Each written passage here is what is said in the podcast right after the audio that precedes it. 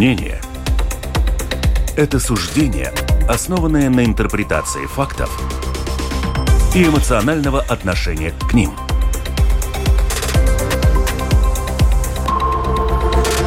Открытый разговор с Ольгой Князевой на Латвийском радио 4. Да, Приветствую радиослушателей на волнах Латвийского радио 4 в передаче «Открытый разговор». У микрофона Ольга Князева.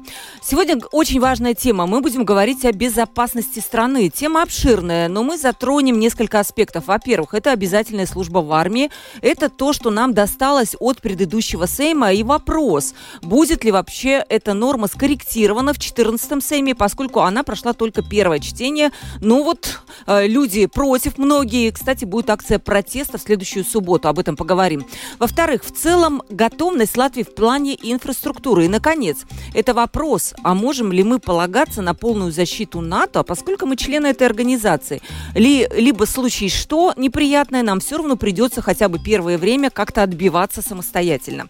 Я представлю своих экспертов. Бывший командующий национальными вооруженными силами Гайдис Андрес Зейботс. Приветствую вас. Добрый день. Константин Гаеворонский, военный историк и редактор портала «Пресс СЛВ. Костя, приветствую тебя. Здравствуйте. Продюсер выпуска Валентина Артеменко, оператор прямого эфира Уна Гулбе. Дорогие радиослушатели, я повторю телефон э, WhatsApp, по которому вы сможете слать свои вопросы. Просьба не звонить, а именно слать вопросы. Телефон такой 28040424. Еще раз 28040424. Ну и для тех, кто привык по старинке, пожалуйста, заходите lr4.lv, нажимайте кнопку «Написать в студию», студию. Пишите и адресуйте свои вопросы или реплики нашим экспертам. Итак, э, начинаем. Давайте сначала отвлечемся немножко. Смотрите, вчера интересная новость. Э, наверняка многие из вас заметили. Латвия является мировым лидером в оказании помощи Украины, сообщил министр иностранных дел Энгар Ренкевич. То есть мы потратили на помощь Украине 0,9 от ВВП страны. ВВП 30 э, миллиардов примерно, ну где-то 300 миллионов, я так понимаю, получилось. Это ушло на помощь. Новость тут же подхватили порталы, и я видела, как люди реагируют. Одни пишут, что вот молодцы мы, поддерживаем, а другие говорят, а нас что, 300 ев- миллионов евро было потратить некуда для своих жителей? Да вот хотя бы педагогам, которые бастовали. Ну вот просто как вы оцениваете новость, э, скажите? Ну, это, это интересная скажем, то, то слово «самая большая помощь и, и, из всех стран мира», ну, звучит очень красиво. А если мы посмотрим на эту сумму э, денег, э, денежном выражении, это же не такая большая сумма, если сравнить Польшу или... Да, или, но мы же большие, сравниваем с нашими... Оба, с нашими да, конечно, он, с нашей экономикой. Она и, для нашей экономики нормальная такая потом, сумма. Потом надо посмотреть, что мы, что мы дали мы дали, э, мы дали стингеры, да, по какой цене мы купили, вот, э, и, и как э, они достались нам, мы гаубицы послали, послали медицинские машины, вот, многие джипы там послали. Вот эта сумма набирается, вот, а потерял ли Латвия? Я думаю, Латвия не потеряла, потому что мы тоже заменяем оружие, и, и развиваемся, и, конечно, оборот нужен обязательно. Угу. Костя, что думаешь, правильно помогать так было, либо своих проблем хватает, и надо сначала свои решить? Я думаю, что есть такая точка зрения, что пока Россия э, завязла в войне на Украине, то странам Балтии и в целом НАТО ничего не угрожает. С этой точки зрения, безусловно, лучше потратить 300 миллионов, чем э, не тратить их и дать, скажем так, Украине пасть. Угу. Ну, опять же, вот ты говоришь, ничего не угрожает, но постоянно в, в, появляются какие-то эксперты, вот Арестович наверняка ты слышал, да, что он говорил, другие тоже, они говорят, вот сейчас Россия пройдется по Украине, там откусит какие-то территории, а следующие держитесь это вы, страны Балтии. Именно поэтому, именно по этой логике а, руководство Латвии, придерживаясь ровно этой логики, и направляет э, все, что может на Украину, потому что пока Украина держится, можно быть совершенно точно уверенным, что э, на Балтию не нападут ни в каком виде. То есть не нападут. Вот смотрите, цитата Пабрикса. Латвия была бы на месте Украины в том случае, если бы не являлась членом ЕС и, НАТО, ЕС и НАТО. И война у нас уже была бы. Это так, как вы считаете? Обязательно, обязательно. Я думаю, что то решение стратегическое, которое было сделано в самом начале, уже после э, э, э, независимости, когда мы получили стратегическую задачу вступить в Евросоюз и НАТО, это было совершенно правильно, потому что это, это дает гарантии. И э, то, что начали, значит, э, тоже по поводу нападения на, на, на территории НАТО, э, это пускает разные слухи, чтобы пугать людей. Вот. И, и, и самое страшное для народа может быть страх, неуверенность а жители Латвии, Эстонии, Литвы и, и, и Польши, и НАТО стран должны быть уверены. Мы в этой организации, и э, эта организация выполняет все требования, все, все э, принятые э, обязательства. Сто процентов. То есть войны не будет, вы считаете? Не надо бояться, пока нас защищает зонтик НАТО? Не будет, это, это слишком громко сказано. Когда так, когда вот как? Все, все, все может быть, э, не, не только со стороны России, там, все может быть какие-то э, неожиданности, повороты и все остальное. Как всегда, вероятности вероятности, но прямого нападения, как, как сейчас, как Лукашенко сказал, значит, э, Литва и Польша да. готовятся нападать на Белоруссию. Зачем? Вопрос, зачем это нужно, да? Вот, mm-hmm. Так что э, вот смотри, интересно, Костя, тоже вопрос. Вот сейчас Россия якобы развязала вот эту войну из-за того, что НАТО, э, в НАТО собралась Украина, да, вот они увидели в этом угрозу. Но при этом в каком году, может быть, напомните, Латвия вступила в НАТО и приблизилась таким образом к границам России. Это никого, в принципе, не волновало. Ну, то есть это волновало, но не настолько, чтобы развязать какую-то войну. Вот почему такие разные, разные вот отношения? Потому что э, у разных людей разный взгляд на мир и на ситуацию в мире. То, что... Ты про президента, да, говоришь? Про президента говорю одной э, нашей соседней страны, большой. А то, что нам кажется вполне естественным, и э, ну, страны вступают в блок НАТО, восточ... страны Восточной Европы. Одновременно а, блок НАТО полностью демонтирует свою, а, ну не полностью, скажем так, процентов на 70 он демонтирует свои вооруженные силы там от когда-то очень мощного Бундесвера остаются там, ошметки буквально. Британская рейнская армия полностью выводится из Германии. От американских э, частей в Европе остаются, ну, там буквально считанные единицы. И в 2013 году, по-моему, последний танк «Абрамс» был выведен с территории Германии. Вот. При этом расширение НАТО на восток действительно происходит.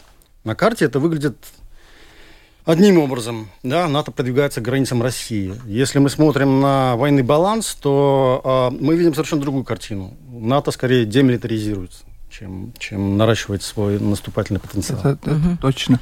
Но э, еще другая причина есть. В июле месяце вышла книга э, «История Украины» на латышском языке. Это первый раз э, история Украины вышла на латышском языке.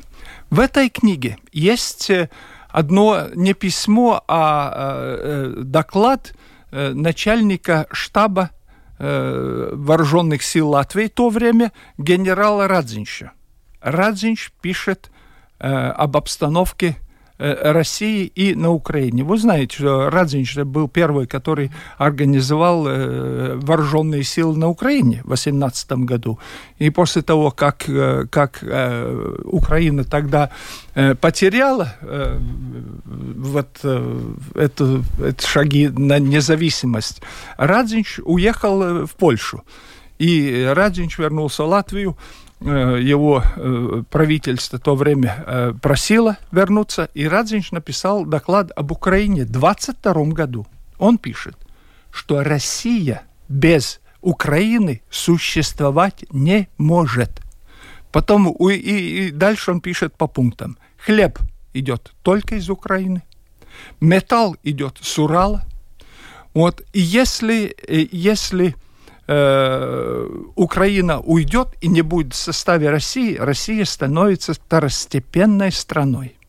И что произошло вот после примерно там 2005, 2006, 2007 года? Э, Украина брала курс на Евросоюз.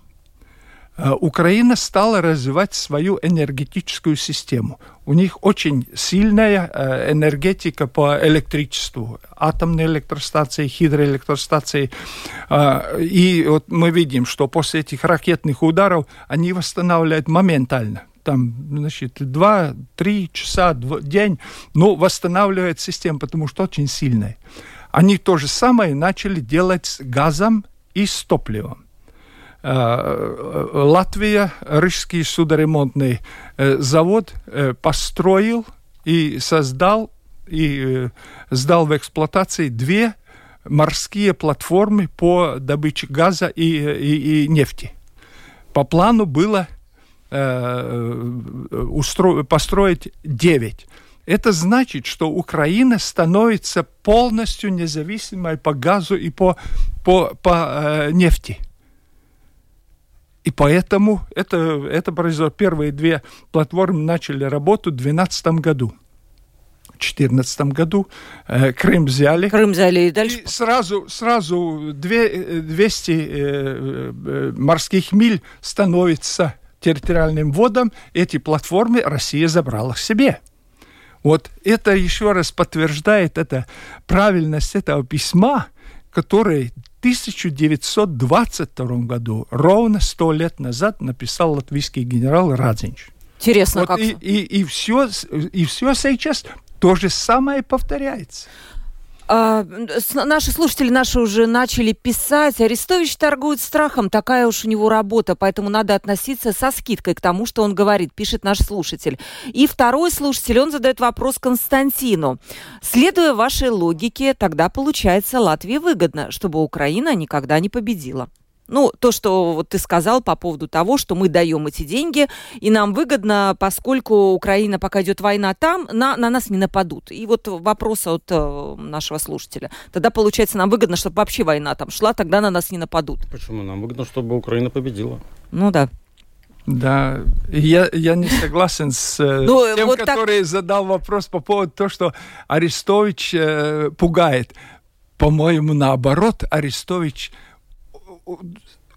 как раз успокаивает. Он говорит, ну как, э, как э, ситуация на фронте? Да нормально они стреляют, и мы стреляем. Вот он как раз, по-моему, вот такими фразами ну, имеется... такой, как раз успокаивает ну, людей. нам он, в принципе, говорит, да вы не волнуйтесь, да. пока мы держимся, с да. вами ничего не случится плохого. Э, Кость, мы сейчас перейдем к теме военной службы обязательно, потому что я думаю, что это самая горячая тема, но все-таки, может быть, мой вопрос покажется тебе наивным, да? Ну вот смотри, когда была война России и Германии, союзники открыли второй фронт в 43-м году, наверное, 44 ты... В 44-м году. Это было очень долго, там, по-моему, уговоры длились очень э, какое-то время, да, мы, по крайней мере, ну, я думаю, что ты меня сейчас можешь поправить, если я где-то ошибаюсь. Такое может случиться с Украиной, когда подсоединятся какие-то, я не знаю... НАТО?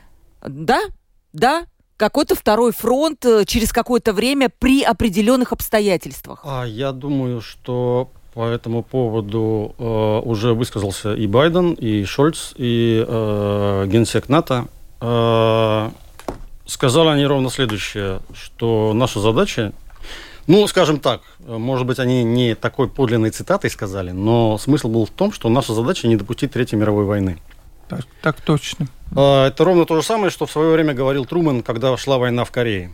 Да, и когда ему предложили э, применить там атомную бомбу против э, Китая. Он сказал, наша задача не развязать Третью мировую войну, а удержать э, Южную Корею от вторжения Угу. То есть, условно говоря, будет помогать оружием, но сами не ну, ногой. Слушайте, этот вопрос уже поднимался, в частности, когда Украина просила закрыть небо над... Э, да, да, да, да. Это. НАТО ответило, что это означает прямой конфликт с Россией. То есть параллели нету между теми между событиями. Да. и здесь, я думаю, что минимальные. Минимальные, да? Ну, да, это в начале еще было похоже, как, на, как Германия напала на Польшу. Вот это вплоть до того, что первые немецкие танки там в первый же день прорвались к Варшаве, и здесь тоже стало так, походить на это, но потом выяснилось, что все идет совершенно по-другому. Еще вопрос от нас, слушателя Анны. Э, я э, понимаю, что вам, господин Зейбец. Э, спросите у, у, у господина Зейбеца, зачем России вообще нужна Прибалтика? То есть вот вопрос это в самое начало, о котором мы говорили. То есть война бы уже была. То есть зачем России мы? Ну, это как э, этот актер э, в, латышский э, с театра э, сказал, говорит, это территории, которые все хотят. Это красивая территория, э, выход у моря. Вот смотрите, сейчас э, в России выхода к Балтийскому морю практически нет. Финский залив – это очень далеко до моря, и Калининградское. А у моря ничего – Э, поэтому э, выход к морю очень-очень важно. Это э, первое. Ну и второе, что многие политики продолжают твердить, что это историческая российская территория, поэтому... Знаете, Давайте назад вернем, да? Вернем назад.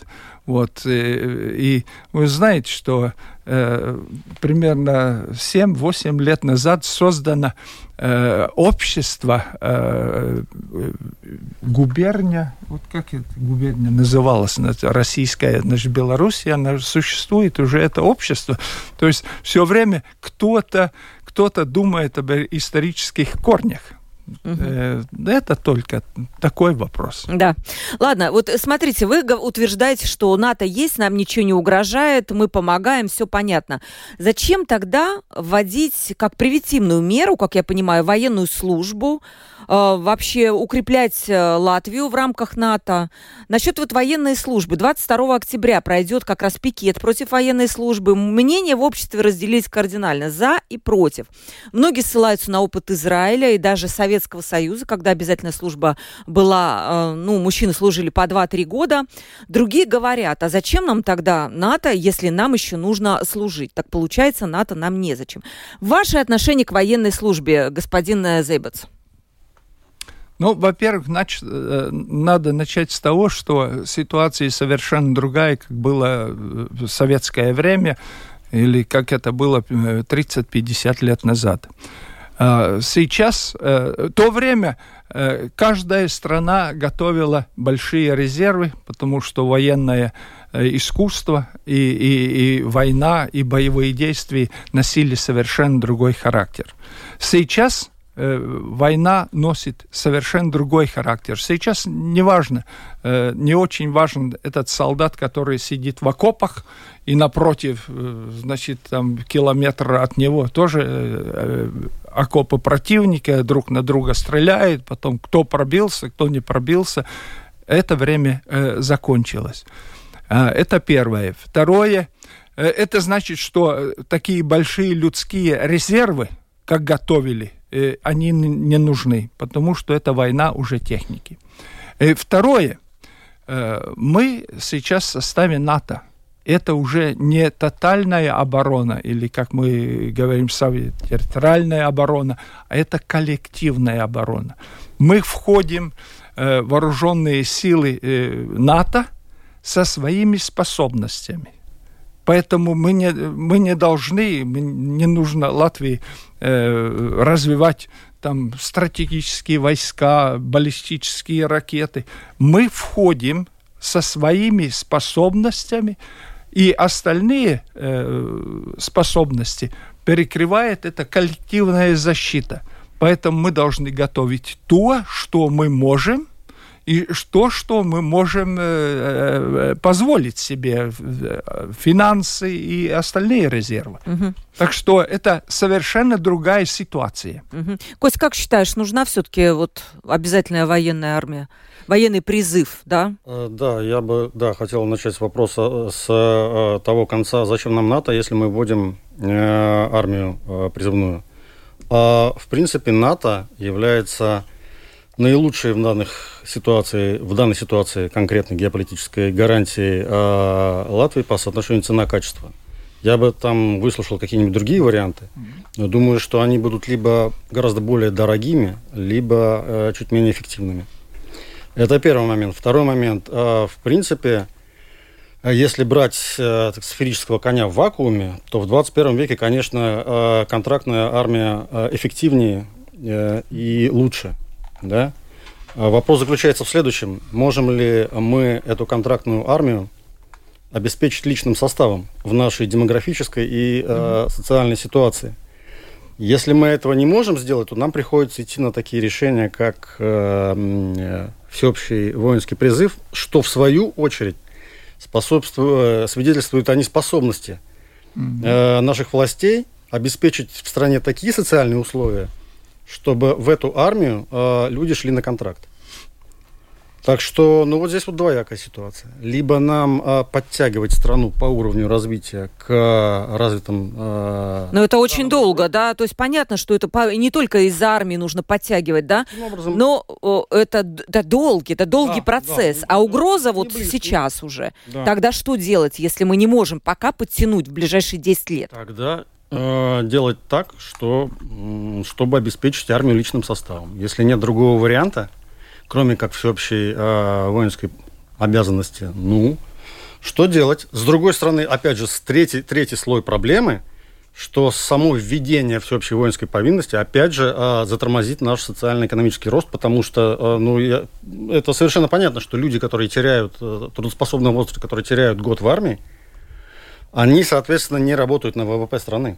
Но они работают. Я боюсь, что они вообще могут как-то эмигрировать даже, испугавшись вот каких-то этих. Насчет России, кстати, я видела какой-то пост вчера в том, что в турецкие отели забиты просто российскими мужчинами от 20 до 40 лет, которые с утра выходят с ноутбуками и начинают решать рабочие вопросы. То есть они сбежали, да? Но там немножко другая ситуация, там все-таки мобилизация, а не военные, военная армия. Да. То есть тут, наверное, то же самое может случиться. Ну, не вот. то же самое, но, наверное, найдутся люди, которые предпочтут ну, уехать куда-нибудь из страны и затеряться в Европе, чем, чем терять. Угу. Вот еще хотела спросить вас, господин Зейбец, вы сказали очень интересно перед эфиром, что э, еще не надо этот военный призыв, поскольку это все равно не профессиональный будет солдат, которых могут убить на второй день.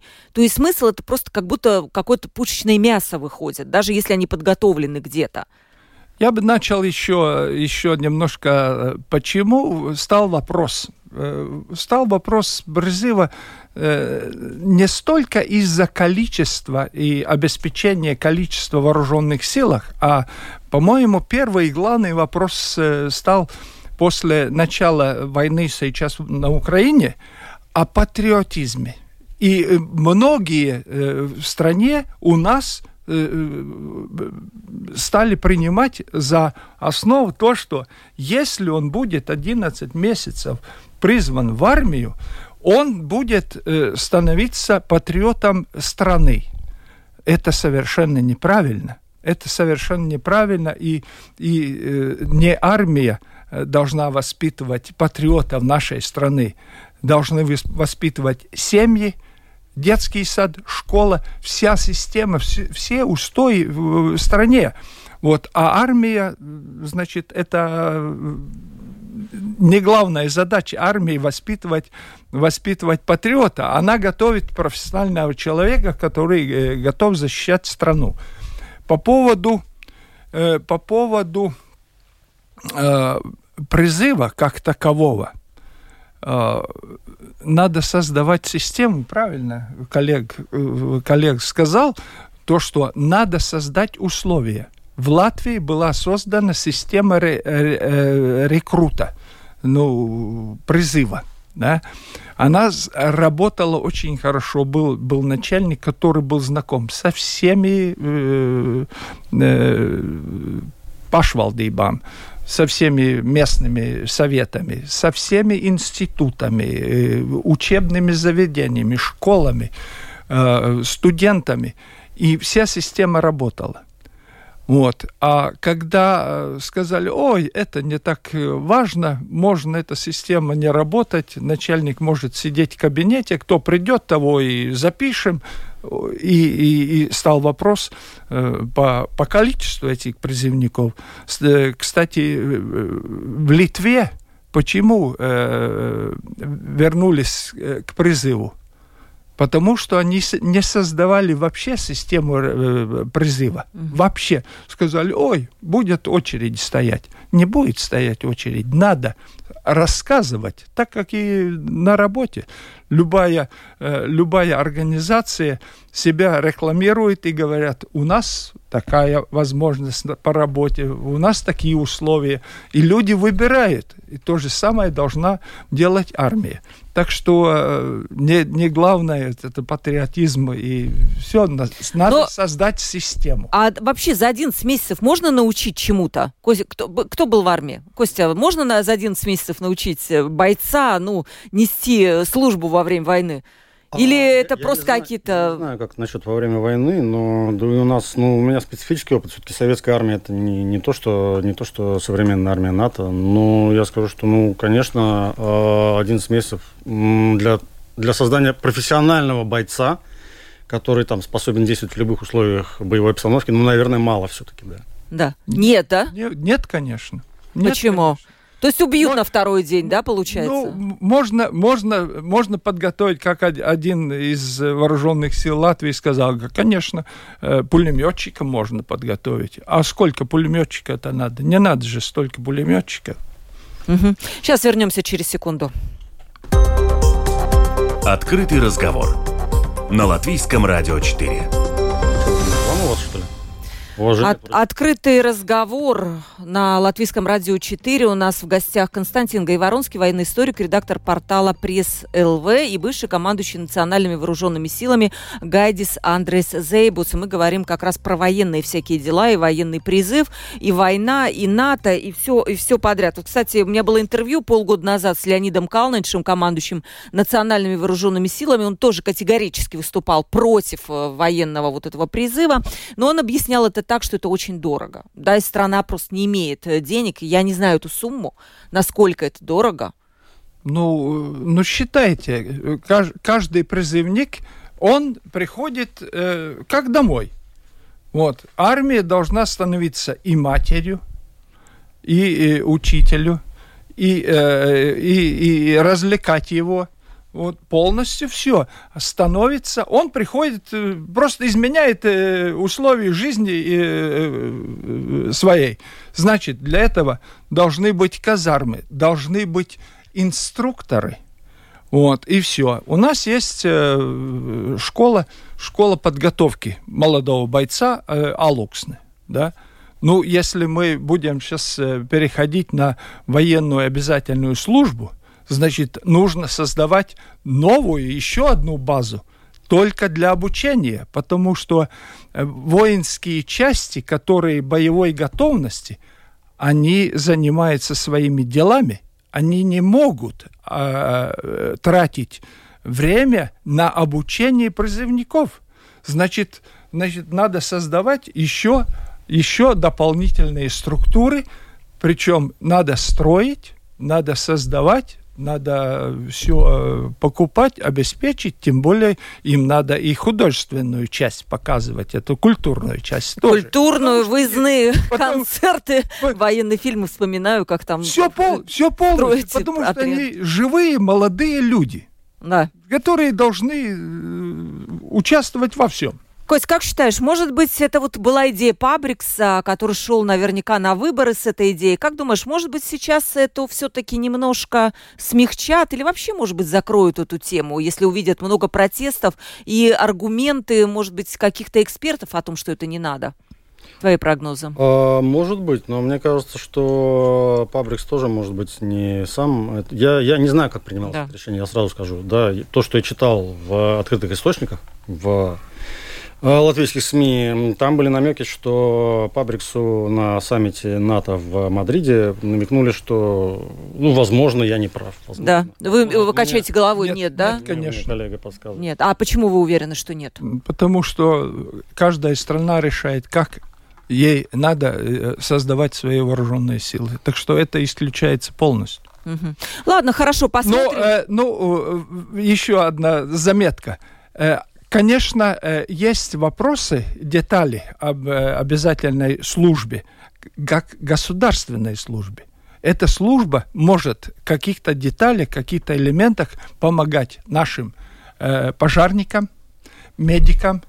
Вот посмотрим, сейчас видим, что происходит на Украине – на Украине, если не была сильная пожарная служба, вот эта э, служба безо, безопасности, которая, э, которая тушит пожары, э, э, всякие здания убирает, там все остальное.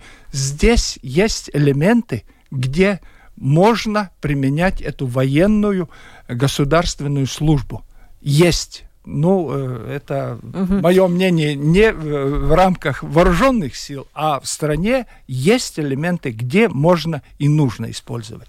Подводя итог этой темы, да, я, я понимаю ваше мнение. Наша слушательница спрашивает, согласны ли ваши гости, что министр обороны Пабрикс сильно переоценил фактор патриотизма, предложив обязательную службу и дорого заплатил за это, проиграв на выборах? Коротко, если.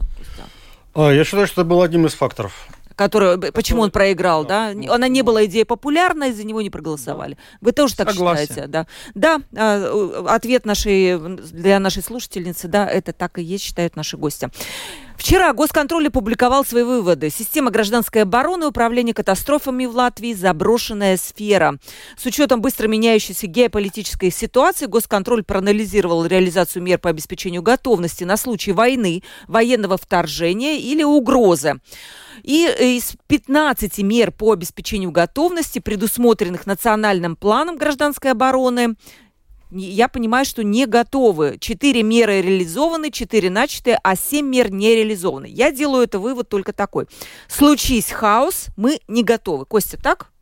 Ну, я, честно говоря, не читал заявление госконтроля, но я думаю, что если бы госконтроль аналогичное заявление делал по здравоохранению или по социальной защите, выводы были бы ровно такие же. Очень странно было бы, если бы у нас в стране все сферы, все сферы были запущены, и вот только одна сфера, гражданская оборона, вдруг почему-то была бы безупречна. Угу. Она, на уровне, она на уровне нашей медицины. И так и нужно к этому ко всему э, относиться, и так это и воспринимать. Вот угу. Как наша медицина сработала в ковид – Ровно точно так же будут работать все остальные службы.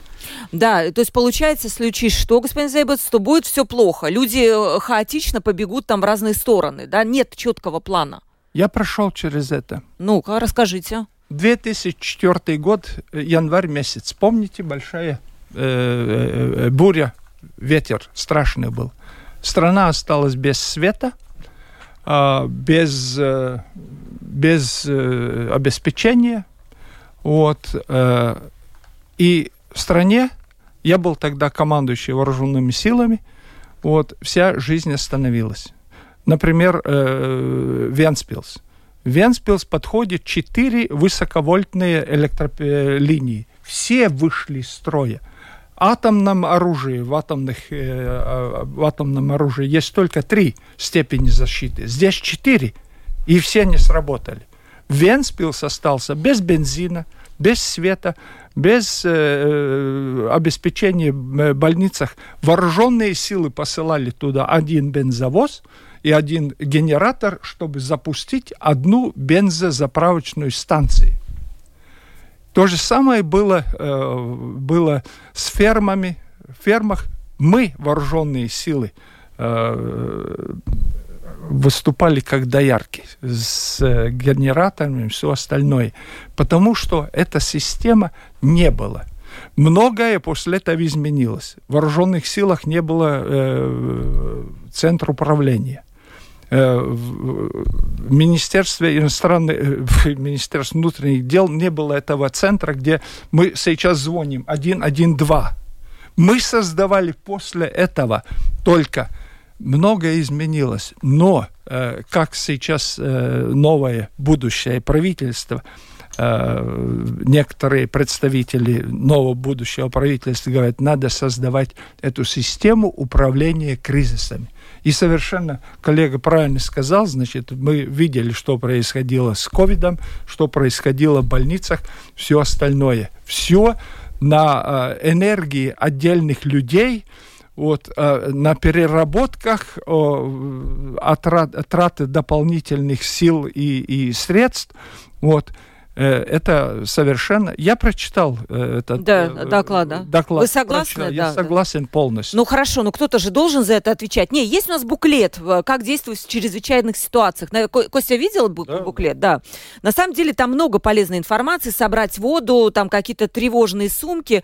Но мне немного и непонятно. Вот, например, соберите тревожную сумку, выдвигайтесь в сторону своих. Я вот, например, вряд ли бы поняла, в какой стороне сидят свои и ждут меня с этой сумкой. Я не знаю, вот честно, вот понятно вот этот буклет, он полезный вообще, Костя? Ну, он полезный в смысле каких-то индивидуальных мер, а в смысле коллективных, да. я думаю, что там ничего... А куда бы ты пошел к своим, вот как это? Я, я, я... я не очень вообще понимаю, что такое идти к своим. Ну, я, так написано, я, идти к своим, вот да. самое своим. К своим, да. Я То есть пропустил. Э, идти выдвигаться к своим, которые бы вас как-то там укрыли. Mm. Или вот, например, там, если вы встретите врага, то нужно попытаться его переубедить, что он не прав, враг. Ну, то есть вот как-то пытаться, ну, естественно, интеллигентно. То есть Давай. я, например, вот эти не очень понимаю, э, вот эти вот действия, но, может быть, нужны действительно какие-то учения, как ты считаешь? Гражданские? Да, да. Ну, наверное, это было бы полезно, но... Обязательно. Нам бы, нам бы, да, нам еще с армией разобраться. Э, а чего не хватает, как ты считаешь? Вот хорошо, учения там, в школах мы в свое время проходили гражданскую оборону. Что еще надо сейчас? А, ну, надо, по крайней мере, четкое, а, чет, четкое указание, куда обращаться в случае той или иной необходимости. Да, вот, условно говоря, люди остались без еды, без воды, без света, без жилья. А, где они могут собраться и пережить этот, переждать этот момент? Школа ближайшая, здание самоуправления, еще что-то. Ну, вот да. Ну, вот, кстати, в Польше проверяют состояние бомбоубежищ. Таких 62 тысячи в стране. Пожарные проверяют их состояние, оснащение, пригодность. Если какие-то пригодные, он непригодные. У нас есть бомбоубежище? Вы знаете? Ну, говорите уже. Господин есть, есть, есть. Подвалы.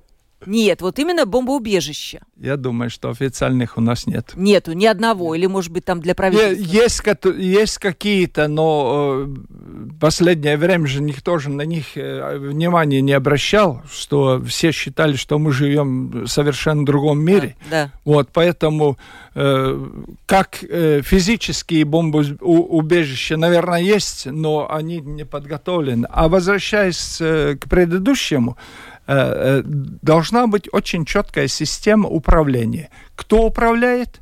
Э, и кто отвечает. Как в этом докладе записано, есть многие институты, да, но кто отвечает за конкретное дело? Разрозненно, нет Разрозненно, да. Поэтому, поэтому должна, эта система должна быть создана четко, которая э, работает.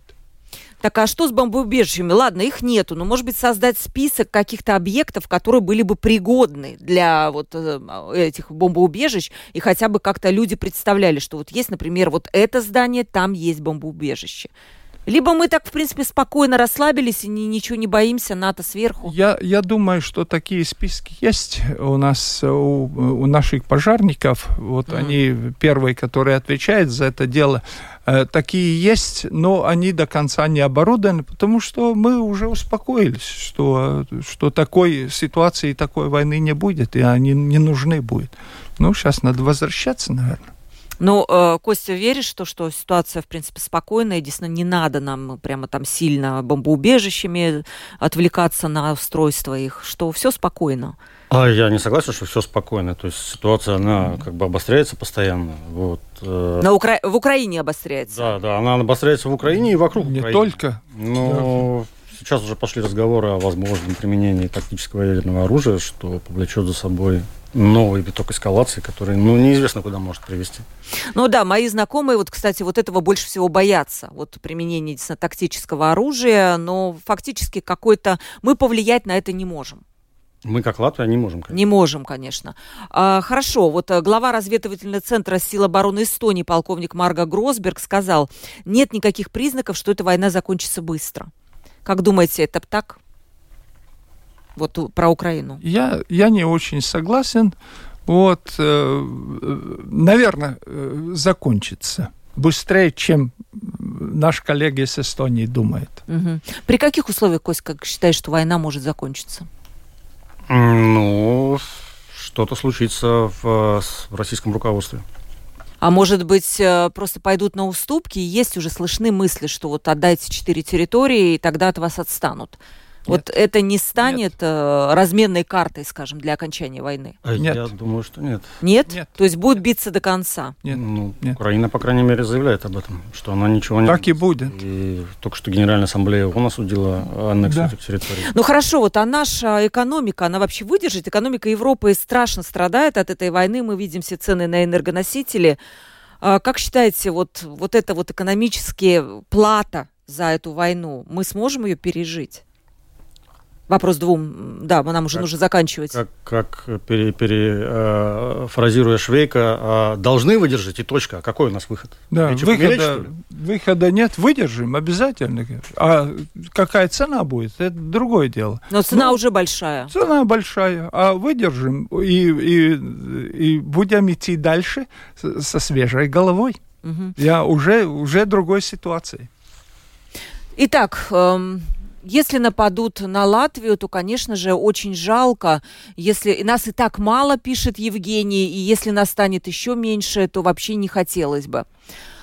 А, эта система паразитирования с искусственными кризисами создавалась веками, а вы хотите ее нарушить и жить счастливо. Вы очень наивные. Нас США будет кошмарить постоянно, чтобы быть самой богатой страной в мире. А Украина это только инструмент в руках Соединенных Штатов Америки, пишет Айнерс. Согласна? Костя, почему, почему вы улыбаетесь?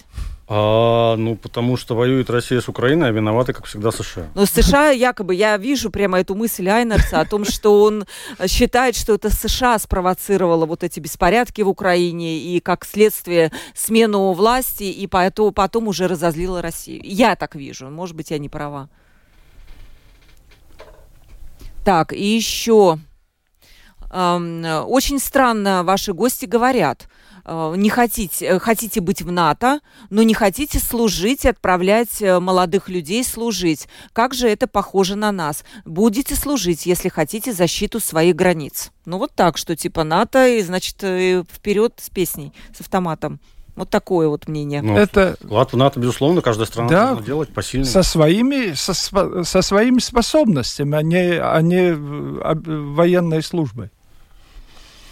Итак, да, и вот эти вот мнения, есть еще пара мнений. От дяди российского генерала пишет одна рижанка. Да, я понимаю, что вы тоже общаетесь с какими-то э, людьми из России, нет?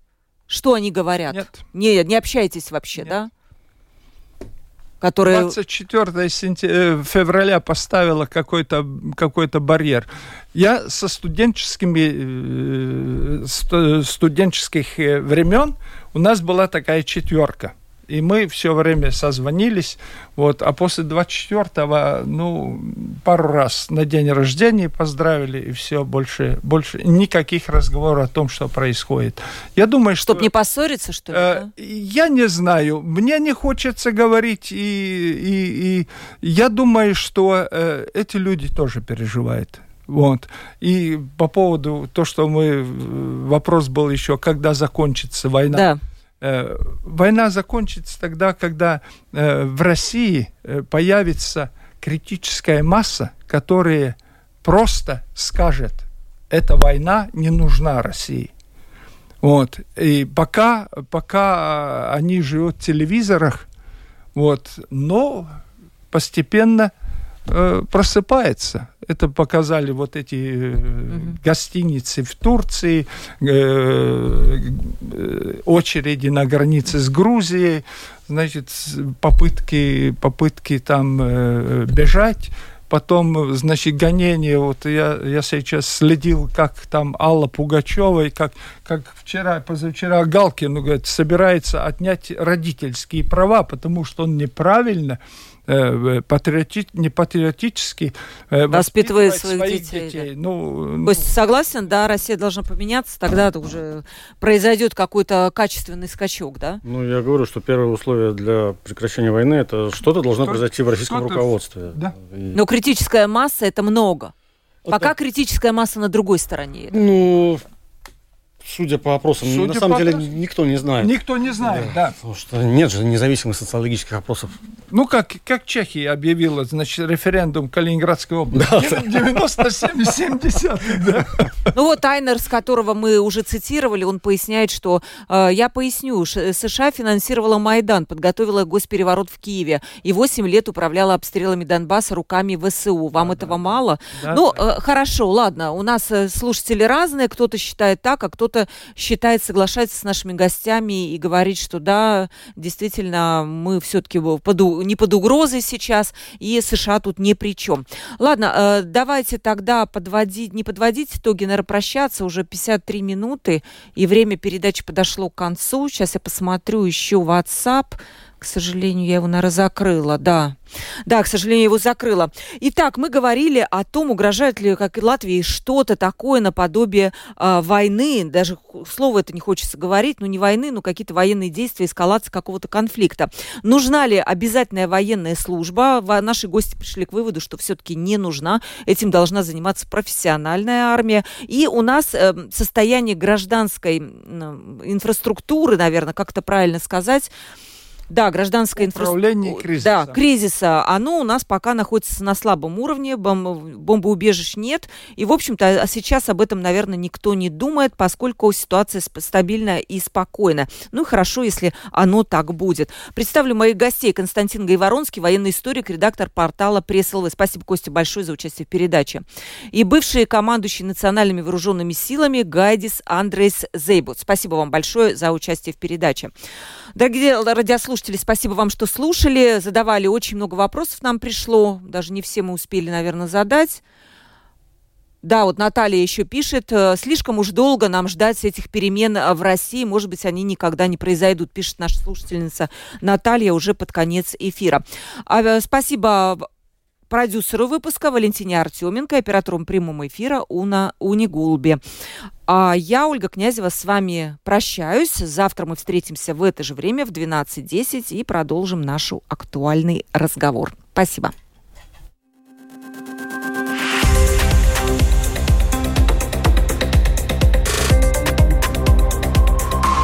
Открытый разговор. Площадка для обмена мнениями по самым важным темам – с Ольгой Князевой на Латвийском радио 4.